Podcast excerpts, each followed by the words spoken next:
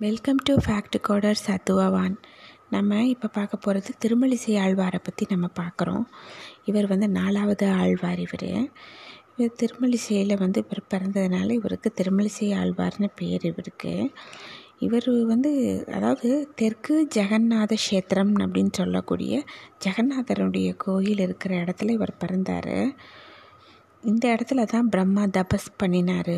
வசிஷ்டர் பிருகு அத்திரி மகரிஷி எல்லாரும் தபஸ் பண்ணின இடம் இது.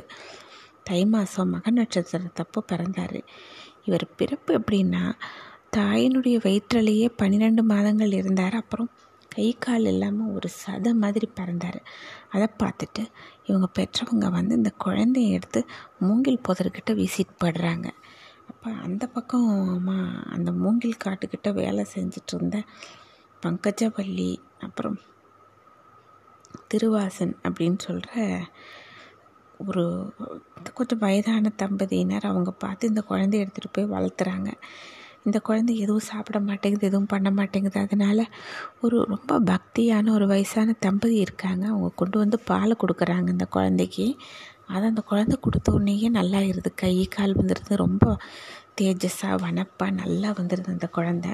அந்த பால் அந்த வளர்ப்பு தாயும் தகப்பனும் வந்து குடிச்சிட்டே இருந்ததுனால அவங்க ரொம்ப எங்கே அழகாகிடுறாங்க அவங்களுக்கும் ஒரு பையன் பிறந்துருது காலக்கிரமத்தில். அது பேர் கணிக்கண்ணன்னு பேர்.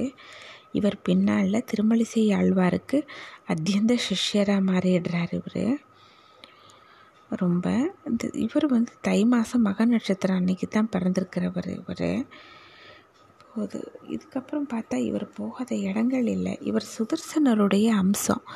அதாவது பகவான் கையில் இருக்கிற சுதர்சன சக்கரமே தான் வந்து பிறந்திருக்கிறது தான் இவர். அதுதான் காரணம். இவர் வந்து போகாத இடமே கிடையாது. நிறைய இடங்களுக்கு போகிறாரு இதில் ட்ரிப்ளிகேனுக்கு போகிறாரு அங்கே தான் பேயாழ்வாரை பார்க்குறாரு பேயாழ்வார்களுடைய அனுகிரகத்தினால ஒரு பன்னிரெண்டு மாதம் அப்படியே தியானத்திலேயே இருக்கார். அந்த நேரம் ஒரு வயசான ஒரு அம்மா தான் எல்லாமே பார்த்துக்குது. சுத்தப்படுத்துறது வைக்கிறது அந்த ஒரு குழந்த மாதிரி இவரை பார்த்துக்கிறது அந்த நேரம். அதே போல் இந்த இவர் அப்படியே நிஷ்டையிலேயே இருந்துகிட்ருக்கும் போதே அந்த அம்மா ஊட்டி விட்டுருவாங்களாம் அம்மா அப்படியே. கொஞ்சம் அங்கே அசுத்தப்படுத்தும் போது அந்த அம்மாவே சுத்தப்படுத்திடுவாங்க. அதனால் இவர் அந்த நெக்ஸ்ட்டு பன்னிரெண்டு வருஷம் இருந்ததை. கலைச்சி அப்புறம் எழுந்திரிச்சோன்னே இந்த அம்மாவை பார்த்துட்டு இந்த அம்மா செஞ்சதுக்கு ஒரு கைமாற அந்த அம்மாவை ரொம்ப அதிக அற்புத அழகியாக மாற்றி விடுறாரு. இந்த அழகை பார்த்துட்டு அந்த ஊர் ராஜா வந்து ரொம்ப பிடிச்சி போய் காஞ்சி ராஜா கல்யாணம் பண்ணிக்கிறார்.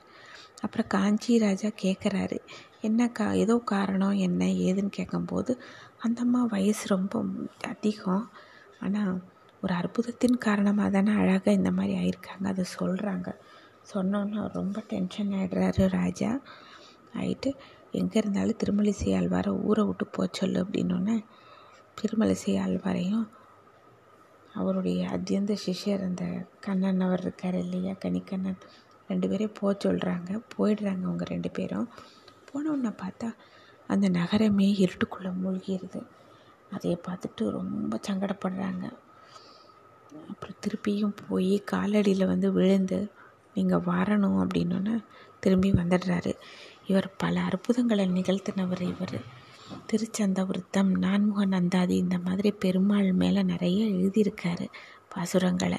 திருமலிசை ஆழ்வார் அப்படிங்கிறவர் வந்து ரொம்ப ஒரு அதி அற்புதமான ஒரு அவரை பற்றி நம்ம இப்போ பார்த்தோம். இனி அடுத்தது நல்ல ஒரு கண்டென்ட்டோடு உங்களோட ஷேர் பண்ணிக்க வரேன். தேங்க்யூ